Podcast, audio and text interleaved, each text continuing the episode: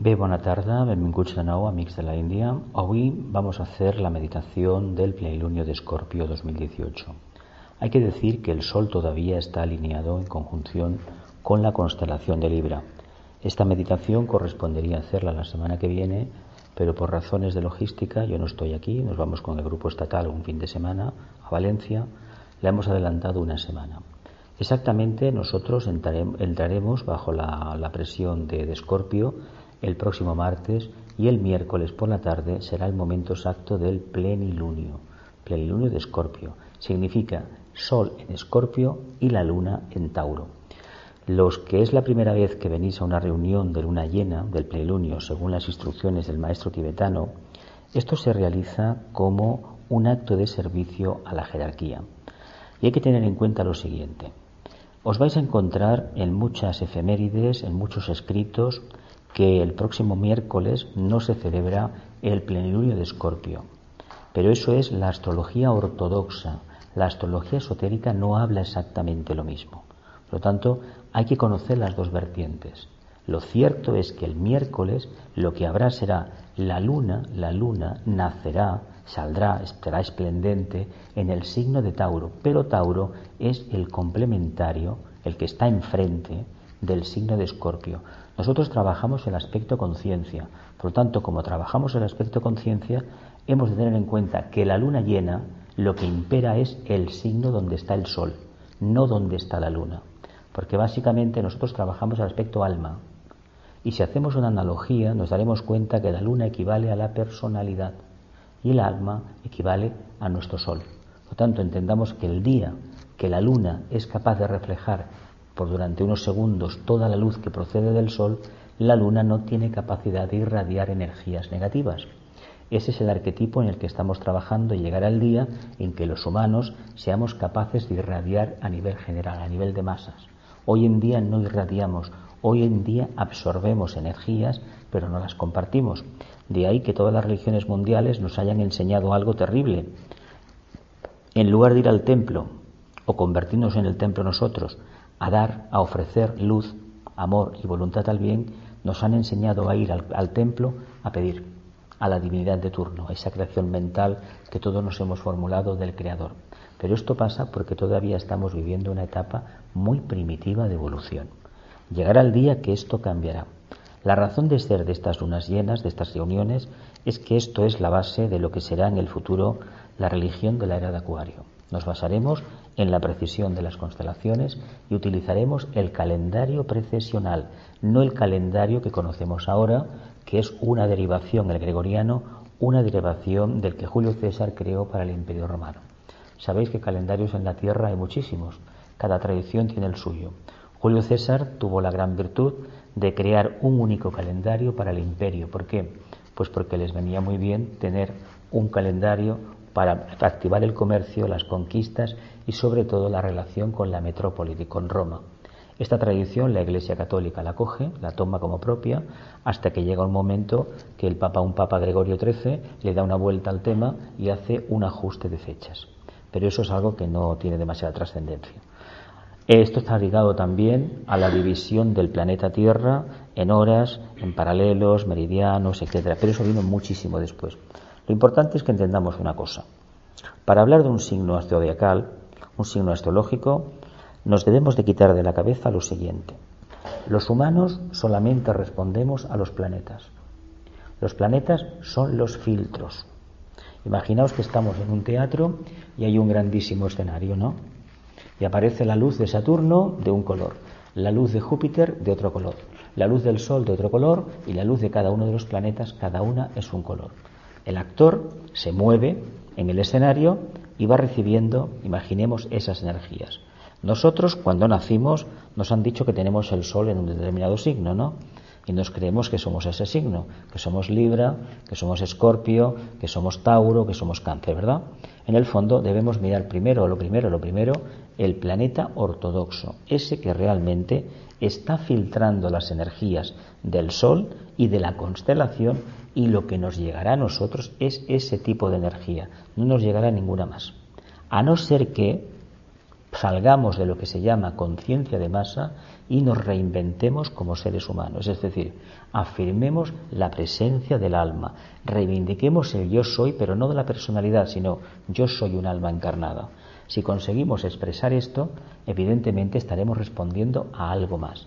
Pero mientras esa circunstancia no se dé, evidentemente va a ser difícil que las cualidades arquetípicas del signo las podamos manifestar, las superiores.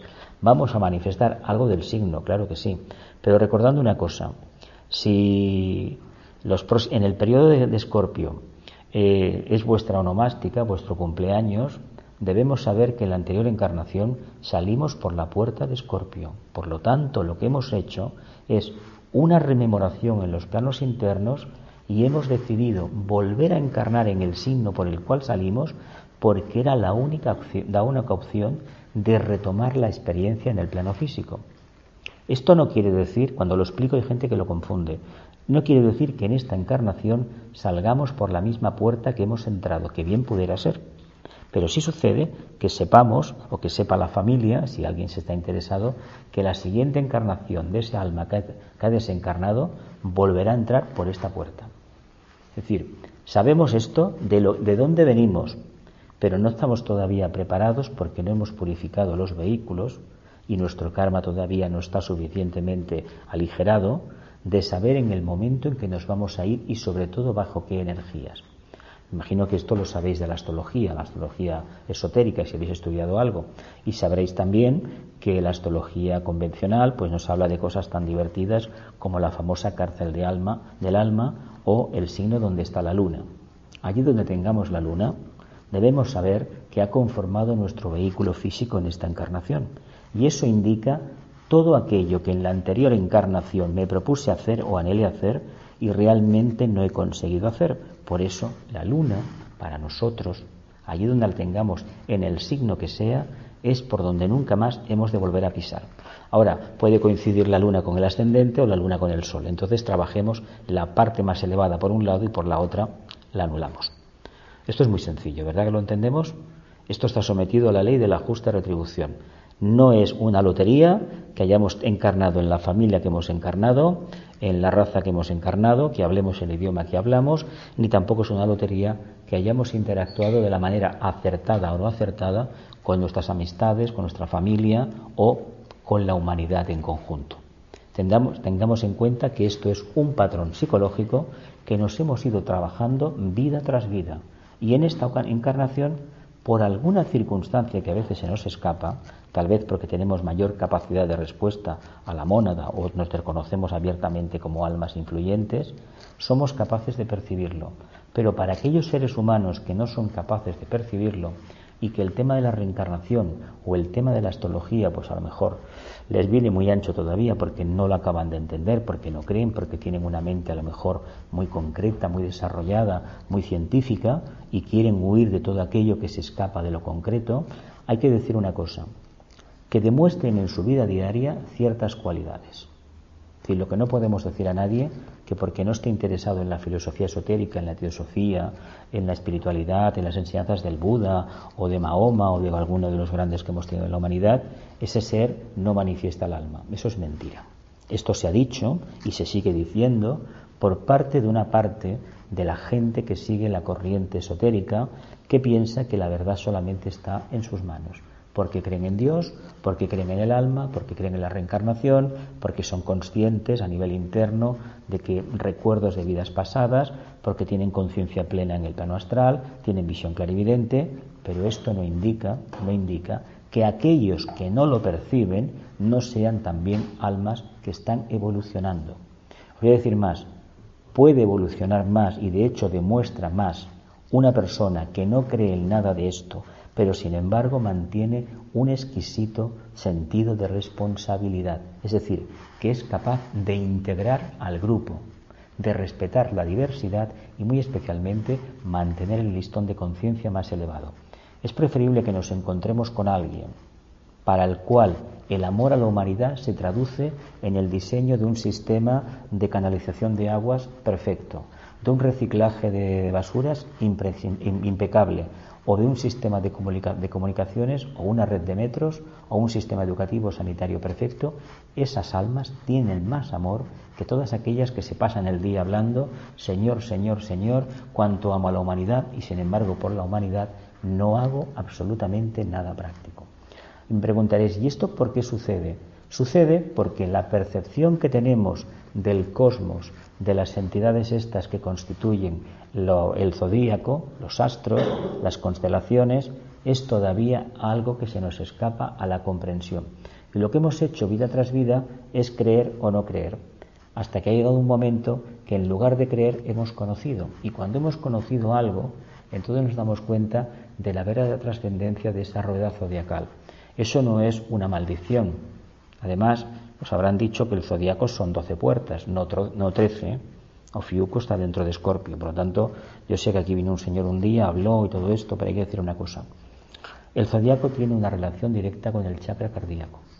Son 12 puertas, 12 pétalos el centro cardíaco, ese chakra que está en el centro famoso, y el zodiaco son 12 oportunidades, teniendo en cuenta una cosa.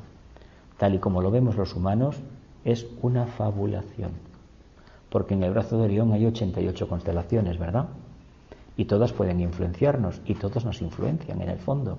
Lo que pasa es que hay 12 específicas, que es las que se escogieron para la forma mental que la humanidad necesitaba para iniciar su aventura evolutiva.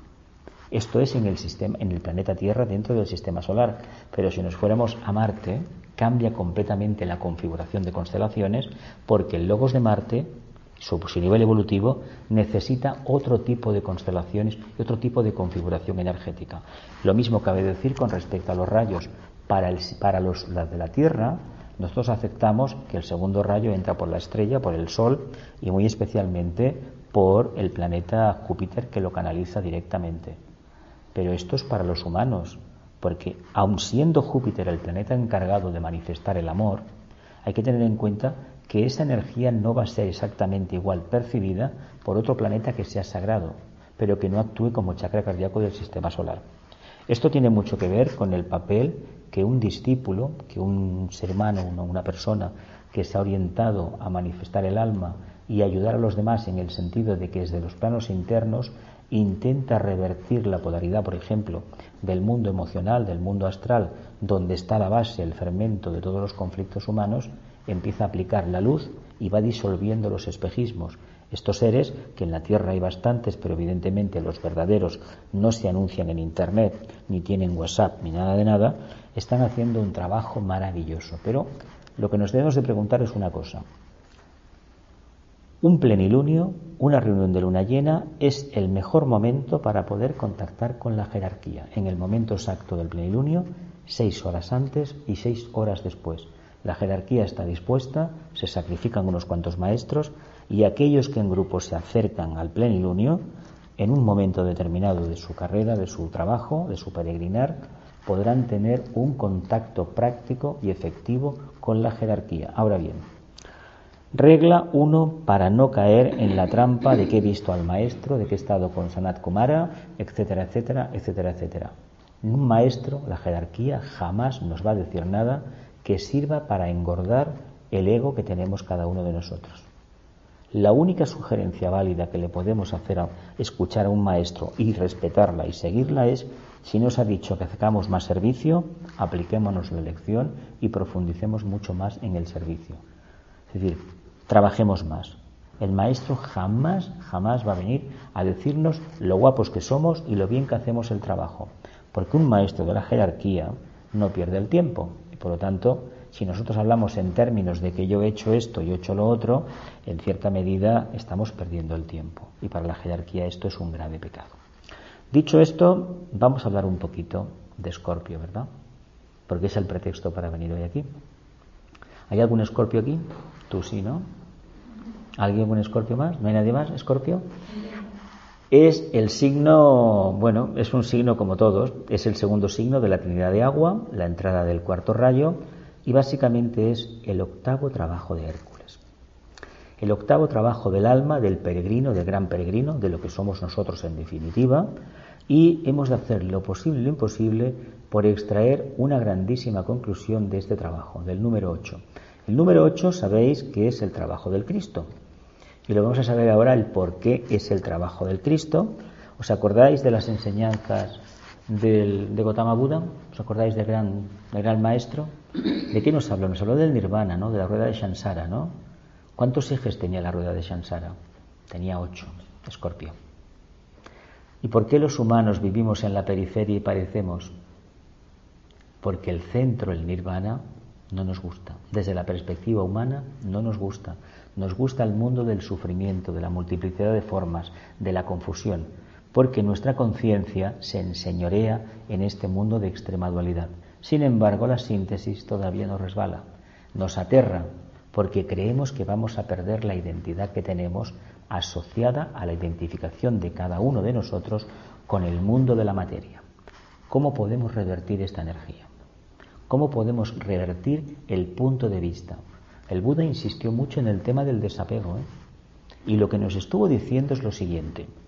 En lugar de estar viviendo en el plexo solar, levántate un poquito más para arriba. Claro, si uno sube la focalización del plexo solar, va subiendo y se encamina, por ejemplo, al laringio, muy específicamente al entrecejo, se empieza a dar cuenta que la perspectiva desde aquí arriba es completamente distinta. En ese punto, el mundo emocional ya no nos hace daño. ¿Y por qué insisto con el mundo emocional? Porque este signo es la prueba por excelencia del mundo emocional. Queda otro signo más que es muy importante, Piscis, que sería el tercero de la Trinidad de agua, pero hay que decir, los tres son muy importantes y sabéis que el elemento agua es como el fuego líquido frío, ¿no? Todo es fuego, todo es éter, todo es prana, pero hay que decir que el agua, el agua suele dar una tipología de personalidades hipersensibles. ¿no? Esto imagino que lo conocéis. Si conocéis cáncer, alguna personalidad cancerina, conocéis una, una personalidad escorpiniana o pisciana, sabéis que el agua da, aparte que en algunos casos da, en el caso de, de Escorpio, da una mirada penetrante, muy fuerte. Si encontráis a una persona que os mira directamente y os mantiene la mirada y a veces mira de reojo, Seguramente, además, que en la cara se nota bastante la cualidad cancerina, eh, esto escorpiniana. Tienen un gran sentido cuando tienen una mente desarrollada, son muy agudos, pero todos los signos, vistos desde la perspectiva de la personalidad, tienen una rémora. Y esa rémora es un exceso de suspicacia y una tendencia innata, innata, cuando no se vivencia a un nivel más elevado, a estar fabulando pensamientos e ideas que de supuestas injurias o afrentas que los demás nos han hecho. Lo digo porque si conocemos una personalidad de este tipo, no nos extrañe que esto suceda. Y además tienen una particularidad muy interesante, aparte de que cuando están bien aspectados son unos servidores impecables, impecables, pero tienen que hacer su trabajo. Pero lo importante es que entendamos lo siguiente. Es arquetípico para todos, tengamos el signo que tengamos, porque nos demuestra lo siguiente. Cuando la mente concreta tiene cierto poder y el mundo emocional es muy duro, muy difícil, es decir, muy potente, se crean unas formas de pensamiento que impiden que la verdadera luz se manifieste. De ahí que creamos que los demás nos están engañando, que los demás murmuran de nosotros y sobre todo la tendencia a guardar ciertos rencores durante 15, 20 o 30 años. Si habéis conocido alguno, a lo mejor, a lo mejor pasan los años y un día, sin venir a cuento, os tira la cara de que cierto día, que no sé qué, pues no lo invitasteis a comer o no le disteis no sé qué. Y esto después de tanto tiempo me lo dices. Es una forma de trabajar la energía kama manásica a nivel inferior. Pero no nos damos cuenta, y esta característica que arquetípicamente corresponde al patrón de Escorpio, resulta que la hacemos todos los seres humanos, la mantenemos durante una gran, gran parte de nuestra vida, ya sea el signo que sea. Lo tenemos todos. Los doce trabajos de Hércules indican doce arquetipos. Y este, este en concreto, representa el pétalo del valor. Valor entendido como guerrero de la luz. Pero hay que decir una cosa, la importancia de este signo es que esotéricamente nos encamina a una iniciación que es ni más ni menos la iniciación que necesitamos para poder entrar en la jerarquía, pero no por la puerta grande. Entraremos en la jerarquía, pero nos acercamos, pero no por la puerta grande. No es la puerta grande, no es la tercera. es la iniciación más compleja y difícil de alcanzar en la Tierra. La segunda iniciación es el control del mundo emocional. Por eso os he dicho antes las dificultades que tenía cuando se junta el pensamiento concreto con el deseo, fabula una bomba de relojería que tarde o temprano acaba precipitándose.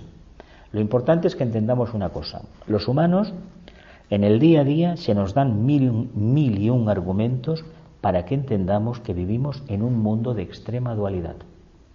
Ahora mismo el sol parece que se ha ido. ¿Verdad que lo parece? Sin embargo, el sol no se ha ido. Lo primero que debemos de entender es lo siguiente. En los periodos de oscuridad de la conciencia humana, el alma no nos ha abandonado. Dios no nos ha abandonado. Somos nosotros los que hemos dado la espalda a la luz, ¿verdad que sí? ¿Lo hemos aceptado en nuestra vida? Pues ya estaremos en condiciones de enfrentarnos a la prueba de la hidra de Lerna, la prueba de Escorpio. Porque si no partimos de nuestra propia experiencia, la astrología esotérica, el arquetipo de los doce trabajos de Hércules, no será más que un otro conocimiento más de los muchos que tenemos, que en el fondo no sabemos al final para qué sirven. Y lo importante es que nos demos cuenta que nosotros desde un principio actuamos de manera errónea. Por lo tanto, si reconocemos que el Sol está ahí donde siempre está, pero que la Tierra, por necesidades de evolución, hace un movimiento de rotación sobre su eje y, de traslación alrededor del Sol, debemos entender que en este preciso momento la luz del Sol se ha ido de esta parte del planeta, pero se está, la otra parte está amaneciendo, sabemos así, ¿no? Pues entendamos que en la vida personal hemos de trabajar de tal manera como si no perdiéramos de vista que aunque no veamos al alma, el alma está ahí. Resulta que la oscuridad, el miedo que nos da la, penumbra y sobre todo a veces la atracción que tenemos por la, por la penumbra, por la oscuridad, viene dada por el apego que tenemos al mundo del deseo. Aquí el Buda fue genial cuando habló ni más ni menos del desapego. ¿Por qué? Pues porque la base de la prueba para superar la prueba de Escorpio es el desapego. ¿A qué nos hemos apegado los humanos?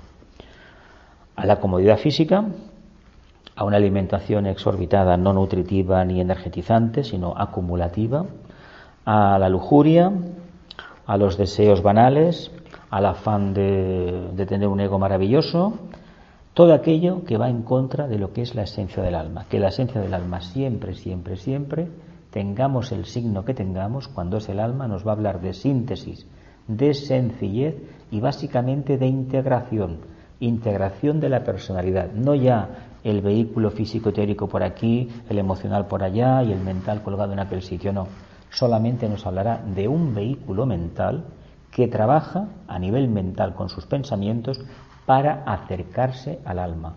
Esto quiere decir que esa conciencia en su vida personal tiene la costumbre de meditar. De ahí que insistiera tanto en la concentración, en el vivir el óctuple sendero medio, ¿os acordáis de aquello? Las cuatro nobles verdades, etcétera. ¿Os acordáis todo aquello, verdad que sí? De la filosofía esotérica tradicional budista. Todo nos habla del número cuatro. El número cuatro es el rayo que entra precisamente por la constelación de Escorpio. Entra por eh, Tauro, Escorpio y Sagitario es el signo de los guerreros de la luz. Pero el guerrero de la luz hay que decir que vence sin luchar. Vence sin luchar de la forma tradicional que los humanos utilizamos, es decir, la mente concreta y el mundo del deseo.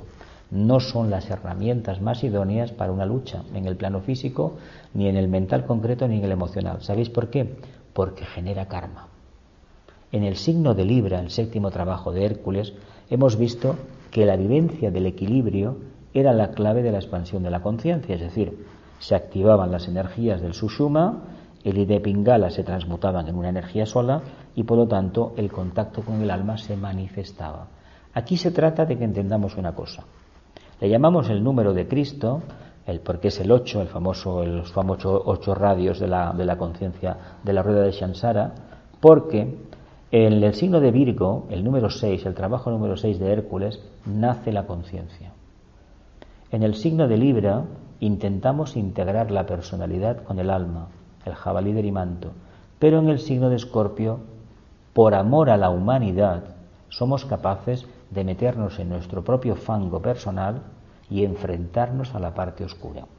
La sorpresa viene cuando uno coge la parte oscura y se da cuenta que la parte oscura es imbatible dentro del mundo de las emociones. Por lo tanto, una cuestión muy práctica. El día que tengamos uno de esos rollos, de esas crisis emocionales, de malas historias, no se nos ocurra meternos a solventar un problema en caliente. Es decir, con el mundo emocional a flor de piel. Cojamos y practiquemos el silencio. Yo no os voy a recomendar lo de la frase de Shakespeare, la venganza es un plato que se sirve frío, ¿no? Esto no lo voy a hacer. Pero sí que digo lo siguiente, para tomar decisiones en esta vida, ya lo sabéis por experiencia seguramente, la mente bien fría. ¿Qué quiere decir? Que la conciencia esté apartada del mundo emocional. Es decir, de esos que si me gusta, no me gusta, que me hizo esto, no.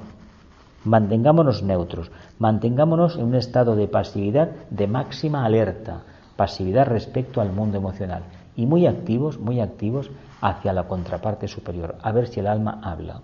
Y estando en ese estado de conciencia, tomamos decisiones. ¿Por qué los humanos, cuando hay ciertas situaciones en la Tierra, en nuestra propia vida, perdemos los papeles habitualmente? Porque el plexo solar es tan poderoso que prácticamente se ha convertido en el Señor de nuestra vida. No olvidemos que Marte, Marte, sexto rayo, tiene su asiento en el plexo solar. Por lo tanto, Él se cree o nos hace creer a nosotros que poco menos es que Dios o es el alma, pero no es el alma. Es una energía devocional, pero no es lo que necesitamos. Está ahí, nos moviliza a nivel de personalidad, hace un papel muy importante y gracias al deseo los humanos nos movilizamos. Pero hemos deseado tanto, encarnación tras encarnación, que llega una en que nos damos cuenta que hay otra cosa más. Una pregunta indiscreta. Me imagino que aquí alguno habrá o alguna de vosotras habrá, habrá tenido la experiencia de que en cierta medida no es la primera vez que esta situación en el planeta Tierra la ha vivido. Es decir, que tiene conciencia plena, mm, sin muchos detalles tal vez, de que no es la primera vez que reencarna y que no es la primera vez tampoco que se enfrenta al mismo problema karmático. Si hemos tenido esta experiencia, tal vez de forma espontánea, no provocada, tal vez indique que en vidas pasadas nos formulamos la misma pregunta. Y además os digo una cosa, si un día como este, lloviendo en Barcelona, estamos haciendo esto, este, este servicio, quiere decir que no es la primera vez que os habéis cuestionado la relación con las constelaciones y el momento de los plenilunios. Por lo tanto, un interés interno existe claramente. La importancia radica en que el ser humano tiene que descubrir tarde o temprano que aparte de todas esas buenas intenciones que dice tener, tiene otra parte que de buenas intenciones no tiene nada. Es decir, es el mundo emocional, el mundo mental concreto y el mundo físico itérico. Nosotros, en estos, en estos tiempos de gran confusión, hemos confundido el mundo del deseo con el mundo del alma. Y nos creemos que cuando hacemos una cosa que nos gusta a nosotros, estamos sirviendo al alma. Y hay que decir que nada más lejos de la realidad. ¿Y sabéis en qué me baso? En que periódicamente en el planeta Tierra hay crisis, ¿no? La última la conocemos bien. La gente ha perdido el dinero de los bancos, bueno, sabéis lo que ha pasado, ¿no? Pues estas crisis, que generadas por nuestra avaricia, por nuestra incompetencia y llevadas, ejecutadas también por seres sin escrúpulos, entran dentro de lo que es la explicación del mito de Escorpio. Escorpio, en el trabajo número 8, a Hércules lo mandan a un lugar imaginario de la Tierra donde hay una, una, una, de esto, una laguna, una charca, y hay el Lerna, el la zona del Lerna, y dentro de la charca había un ser espantoso. Eso es para decirnos que en el fondo esa laguna y ese ser espantoso éramos nosotros mismos en nuestro mundo emocional. Evidentemente, claro, de la forma que se presenta el mito, el mito es terrorífico. Se dice que el mito tenía, el monstruo tenía tres cabezas. ¿Os acordáis de la gorgona, del mito de la gorgona, que eran tres? Pues el mismo mito y tenía tres cabezas. Y claro, cualquier persona que se acercaba a aquella charca, pues resulta que aquello olía fatal, era insalubre y salía y te devoraba, claro. Las cabezas eran el cuerpo físico etérico, el emocional y el mental. El gran problema era que cuando uno iba a atacar a la, a la hidra, al bicho aquel, al demonio aquel, y le cortaba una cabeza, por arte de magia le salían dos más. Al final se encontró que tenía nueve cabezas. Dices, caramba, ¿y qué hago yo? Claro, si cada vez que corto una le salen dos, ¿cuándo acabamos esto? ¿Cómo lo acabamos? ¿Os imagináis un, bicho en el planeta Tierra que le cortas una cabeza y automáticamente le crecen otra vez? es inacabable. ¿Y eso qué indica? Pues que el mundo del deseo, desde la perspectiva del mundo del deseo, es completamente inacabable. Por lo tanto, ¿qué debemos hacer? Si estamos dentro del mundo de las aguas, lo lógico sea, será lo siguiente, que nos metamos también como conciencia en el mundo emocional, saquemos, nos arrodillemos, es decir, no que pidamos perdón, sino que reconozcamos que como personalidad no podemos hacer nada y que solamente el alma, la conciencia superior, es la que puede solucionar el problema. Cogemos el problema, el monstruo, lo levantamos, lo sacamos del agua y cuando sale del agua empieza a perder fuerza. ¿Os acordáis del mito de Anteo, que era imbatible cuando estaba en contacto con la tierra y cuando se levantaba en el aire era completamente frágil, porque era el aspecto materia el que le daba la energía. Pues la idea eterna es ni más ni menos la energía se la da el mundo emocional. Y es la consecuencia de haber estado vida tras vida deseando, deseando y deseando. Cogemos el problema, lo sacamos del mundo de las aguas, lo miramos fijamente, permitimos que el aire de la mente lo seca, lo seque y enfocado a la luz del alma, a la luz del sol, conseguiremos que, que se seque y se desintegre, ¿no? Entonces, ¿dónde está la solución a nuestro conflicto entre el yo superior y el yo inferior? Porque aquí hablamos de Hidra Belerna, de parte oscura, pero es el arquetipo nefasto de la personalidad. Es decir, lo que hemos trabajado desde el principio de los tiempos, hasta que hemos descubierto que había algo más, y entonces nos hemos decantado hacia ello. ¿Dónde está el problema en esta relación, en, esta, en este juego de energías? En que todavía no hemos sido capaces de reconocer que esa parte oscura, subconsciente, como se le quiera llamar, que la psicología, la psiquiatría tratan tantas veces, y la literatura y el cine, las relaciones humanas, se basan todo en el tema de la hidra del Lerna. ¿Por qué lo digo? Porque es ese infierno en el cual vivimos, nos damos cuenta, no nos damos cuenta de que lo hemos generado nosotros. No es que el infierno nos espere cuando desencarnemos en la otra vida, en el plano astral, no, es que ese infierno lo estamos vivenciando a diario y es la prueba escorpiniana por excelencia.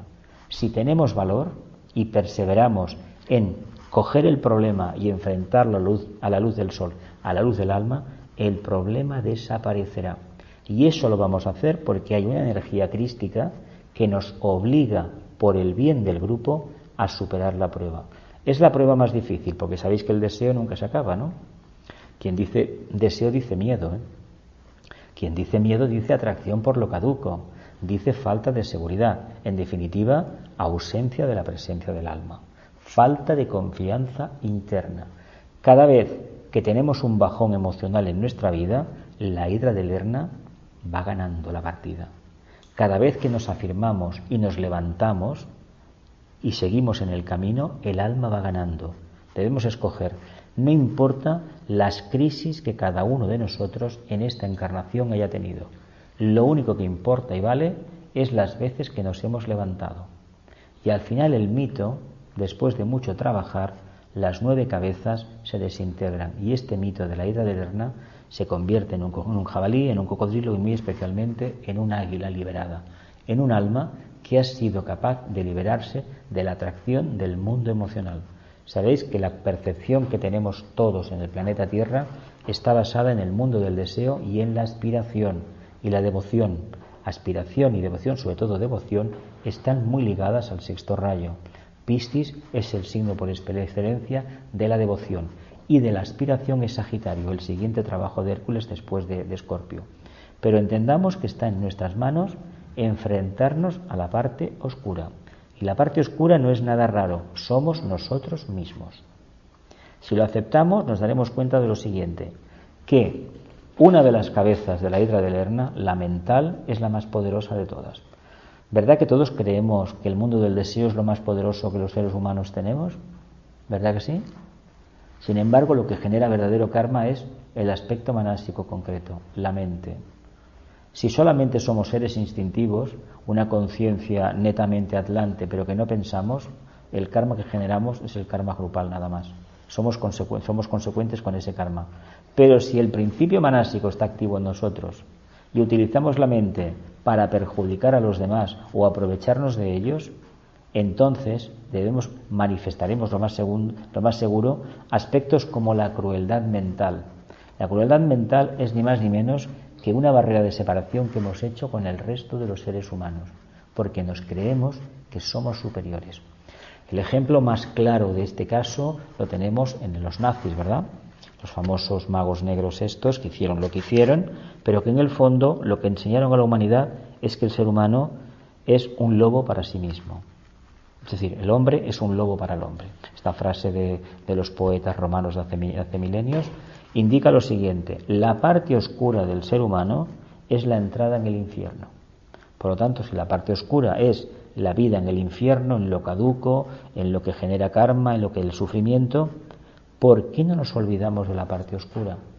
¿Por qué no nos olvidamos de la ida de Lerna y nos enfocamos directamente solamente en la luz, en el alma, en lo superior, en lo desconocido? Pensad que las crisis en los humanos son recurrentes. ¿eh?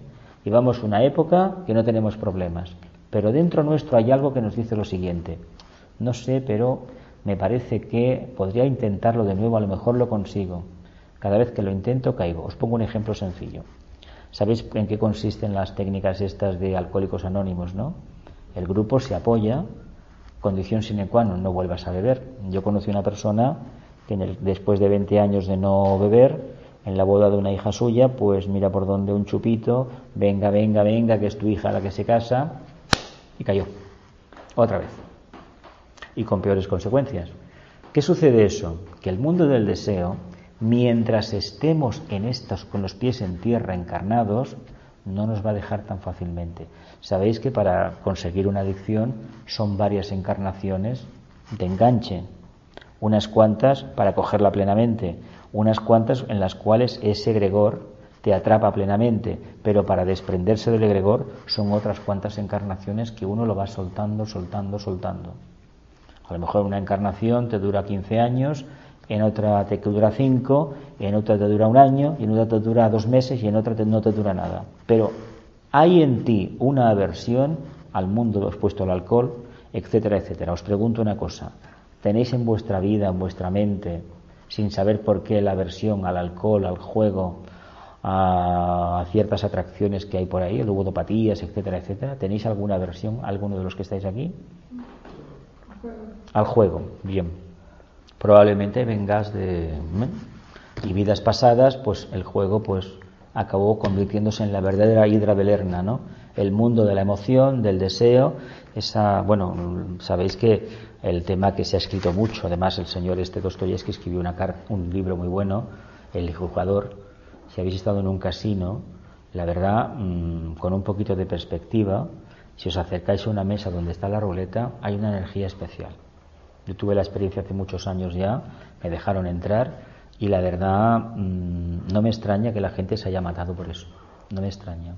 Aquello cuando gira, ¿sabéis lo que es? Es como el plexo solar porque además se abre de una manera, si eres un poquito clarividente, y aquello fagocita a todos los que están dentro, ah, digo, en la mesa.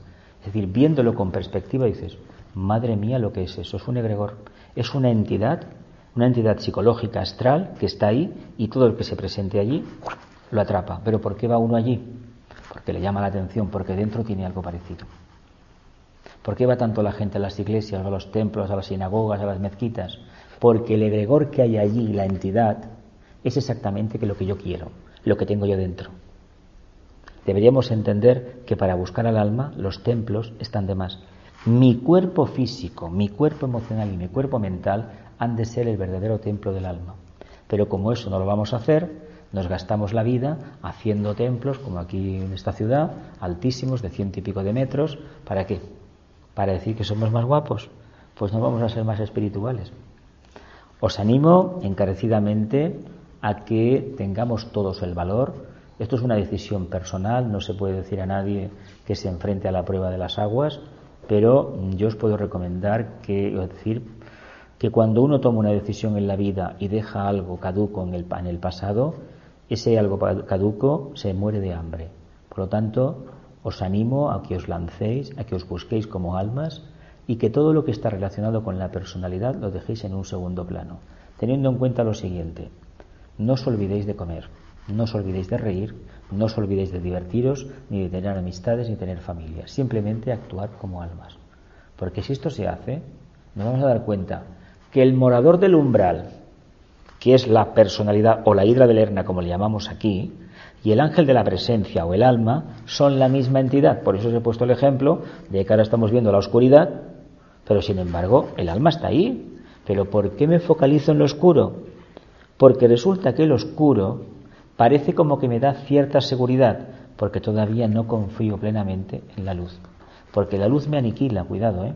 aniquila todo mi mundo de deseos, todo mi mundo manásico concreto y todo aquello que no se basa en una realidad de conciencia. Es decir, todo aquello que no soy capaz de expresar, el alma lo extingue. Por lo tanto, no digamos nunca que somos profundamente espirituales si luego nos comportamos como gente que de espiritual tiene poco. ¿Veis la, ¿Veis la paradoja de esto? Vamos a hacer lo posible para que el alma, la luz de esta vela, esté siempre encendida en nosotros y no pongamos en duda la luz cuando estamos viviendo en un periodo de crisis. ¿Lo vamos a hacer? ¿Sí? Lo intentaremos, ¿verdad? Yo me imagino que si venís aquí, en cierta medida, este trabajo se está haciendo. Es la iniciación más compleja de obtener, ¿eh? porque la Tierra todo, todo es agua, lo sabéis. Aquí los ángeles Neptunos, eh, los ángeles de Neptuno nos trajeron precisamente todo, el agua. ¿Para qué? Pues para que se creara un reino vegetal y gracias al reino vegetal los humanos en el futuro crearían ni más ni menos que el vehículo emocional y después se acercarían al alma. El camino de acercamiento al alma, por eso se ha hablado de la conciencia crística, es a través del mundo emocional, no del mundo mental. El mundo mental viene después. Pero si no superamos la prueba de las aguas, olvidémonos del verdadero mundo mental, que vendrá más tarde. Además, de pequeño que nos decían nuestros padres, no toques eso, ¿no? Cuando se daba cuenta, pum, tocaba, ¿verdad que sí? Incluso metíamos los dedos en los enchufes, no toques eso, ya verás cómo lo toco. Pues es lo mismo. ¿Os acordáis del Génesis, aquello de aquel famoso árbol que había de la sabiduría? ¿Os acordáis? Podéis comer de todo menos de eso. ¿Por qué? Porque cuando uno reconoce la dualidad, que es la morder la manzana, cuando la mente empieza a funcionar, empieza el problema.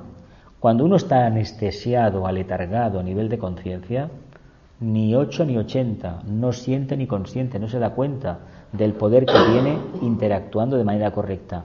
Pero cuando uno ha mordido y empieza a darse cuenta de las consecuencias de su acción, empiezan los remordimientos, las luchas interiores, ¿verdad que sí?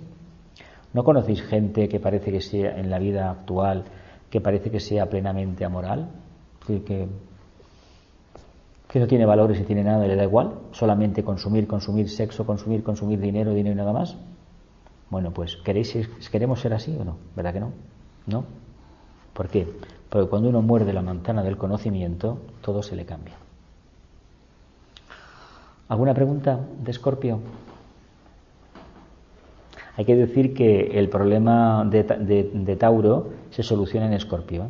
El deseo desaforado de, de Tauro, es decir, eso buscar la satisfacción, los placeres para buscar al alma, en Escorpio pues hay que trabajárselo, es la prueba. El zodiaco son 12 puertas, pero son seis energías complementarias. Si tenemos Escorpio, pensemos en nuestro hermano Tauro. Si, si, somos Sagitario, pensemos en nuestro hermano Géminis. Si somos Leo, pensemos en nuestro hermano Acuario. Además, hay que decir que es un signo muy poderoso porque está en la crucija. Y la crucija son cuatro signos muy poderosos. Tauro, Leo, Escorpio y Acuario, por ejemplo. ¿Una pregunta y vamos a la meditación? Dime, dime. ¿Tiene personas que hayan nacido el mismo día? Por ejemplo, yo, mm. el mismo día del diferente año, pero el mismo día del mes. El mismo día del pero el día de, pero de, la luna llena, ¿quieres decir? ¿o qué? No, no, no, por ejemplo, la familia, decir, Sí, sí, familiares. El mismo, el mismo día varios, varios familiares el mismo día. Sí, bueno, eso es una cuestión karmática. Yo te puedo explicar mi caso. Nosotros somos cuatro, cuatro hermanos, todos acuario, del 3, el 6 y el 9 los varones, mi hermana la mayor el 14. Es un tema que algún karma tiene, tenemos, alguna coincidencia. Y es muy curioso que años después, pues íbamos cayendo en esas fechas.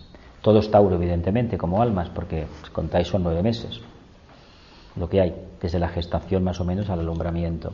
Eso son cuestiones karmáticas. Hay familias que todos son Capricornios, otras que todos son Virgo, otras que todos son Leos, otras que todos son Cánceres y además está bien pensado porque esas energías conforman un karma de familiar que se repite cada ciertas encarnaciones.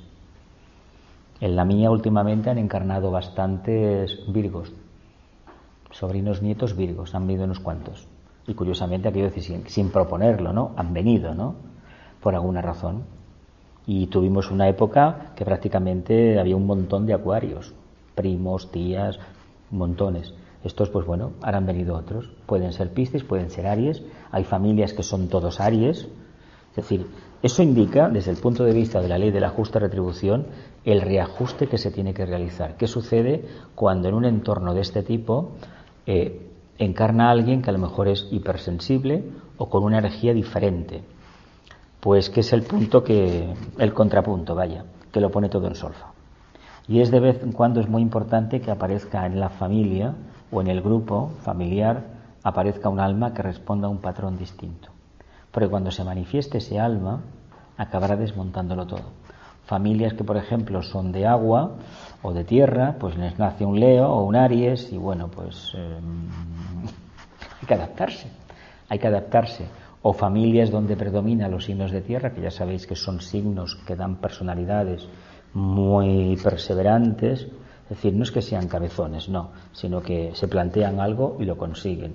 Un Capricornio sabéis que tiene sus particularidades, ¿no? Cuando quiere una cosa, pues la quiere. Un Virgo tiene tendencia mental muy dura, muy fuerte, si está bien, si tiene algo, algo dentro más, muy de alma, y sobre todo a, a erigir barreras, aquello que hace una radiografía mental de todo lo que hay y valora el pro, el contra, de esto, aquello. Y un Tauro, si se empecina en una cosa, la consigue. Claro, si uno es muy sensible o es un signo de aire, un signo de aire sabéis que tenemos la tendencia de, bueno, pues estar un poco en las nubes, ¿no? Volados, ¿no? Pero es la forma que entendemos, que tenemos de vivenciar la realidad. Claro, con un signo de, tierra tan concreto, evidentemente, mm, si no tenemos un poco de perspectiva interna y, nos, y hemos hecho ya el trabajo de, de, reconversión y de integración, pues la verdad nos vamos a llevar mal. Nos vamos a tener mal, la relación mal. Ahora bien, cuando entendemos un poco de cómo van las energías y sobre todo nos conocemos nosotros, aceptaremos a todo el mundo. No juzgaremos porque los humanos más no es tanto el karma de los demás como el karma nuestro juzgando a los demás porque no utilizamos un aspecto de la mente que es la sabiduría, la parte abstracta. Utilizamos la mente concreta. Pues mira, este es así, este es un signo de tierra, un signo de agua, esto es así, eso es así. Bueno, esto no hay ni que hacerlo, esto ya se ve, esto ya se ve. A veces la gente delante ya sabes lo que es, lo que cada uno puede dar. O, o sobre todo, más que nada, la máscara con la cual se presenta. Eso ya lo sabemos. Pero es que eso no vale la pena ni que lo tratemos. Tratemos de averiguar entonces qué hay más allá de la máscara. Si vemos algo más interesante, chapó. Que luego no lo vemos, pues bueno, es que igual todavía no es capaz de manifestar. Los humanos no todo en el planeta Tierra, todo el mundo manifiesta el mismo nivel de contacto con el alma. ¿eh? Si se manifiestan las cualidades de un signo desde el punto de vista más elevado, son perfectas. ¿eh? Todas hablan de síntesis, de unidad, hablan del alma, desde diferente camino, ¿eh? eso sí. Dice, todos los caminos van al centro, claro que van, pero la procedencia es distinta.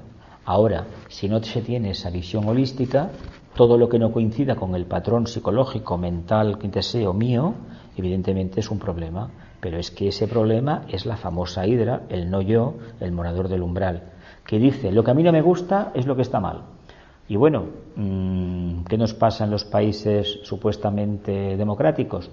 El que no vota mi partido es no sé qué. El que no sigue mi religión, no sé cuánto. El que no habla mi idioma, no sé cómo, ¿verdad? ¿Verdad que lo hacemos todos? La hidra de Lerna nos domina, así de claro. Si tuviéramos el alma manifestada, integraríamos la diferencia. Es más, la eliminaríamos. ¿Sabéis cómo? No acentuándola. Cuando uno vive la, vida, la, vivencia de la ira de Lerna, la separación del alma, es decir, la afirmación solamente de la personalidad, solamente quiere uniformidades, todo el mundo igual. Pero cuando uno trasciende esa etapa y se integra en el alma poco a poco, busca la unión de las almas, la unanimidad, la síntesis. Pero la síntesis se consigue desde la diversidad, no formando clones. Eso está bien para el que tiene mente concreta, el que tiene mente abstracta, busca de la diversidad a la síntesis. Es decir, somos diversos los humanos, ¿verdad que sí? Pero arquetípicamente somos iguales, somos lo mismo, hijos del mismo Padre. Y además, si tuviéramos más conocimientos esotéricos, veríamos que somos mónadas y las mónadas son la propia esencia del logo solar. Por lo tanto, ahí no hay diferencia. Pero es el punto de vista del observador, estos planos karmáticos, los que nos confunden. ¿Alguna cosita más? ¿Vamos a la meditación? ¿No? Perfecto.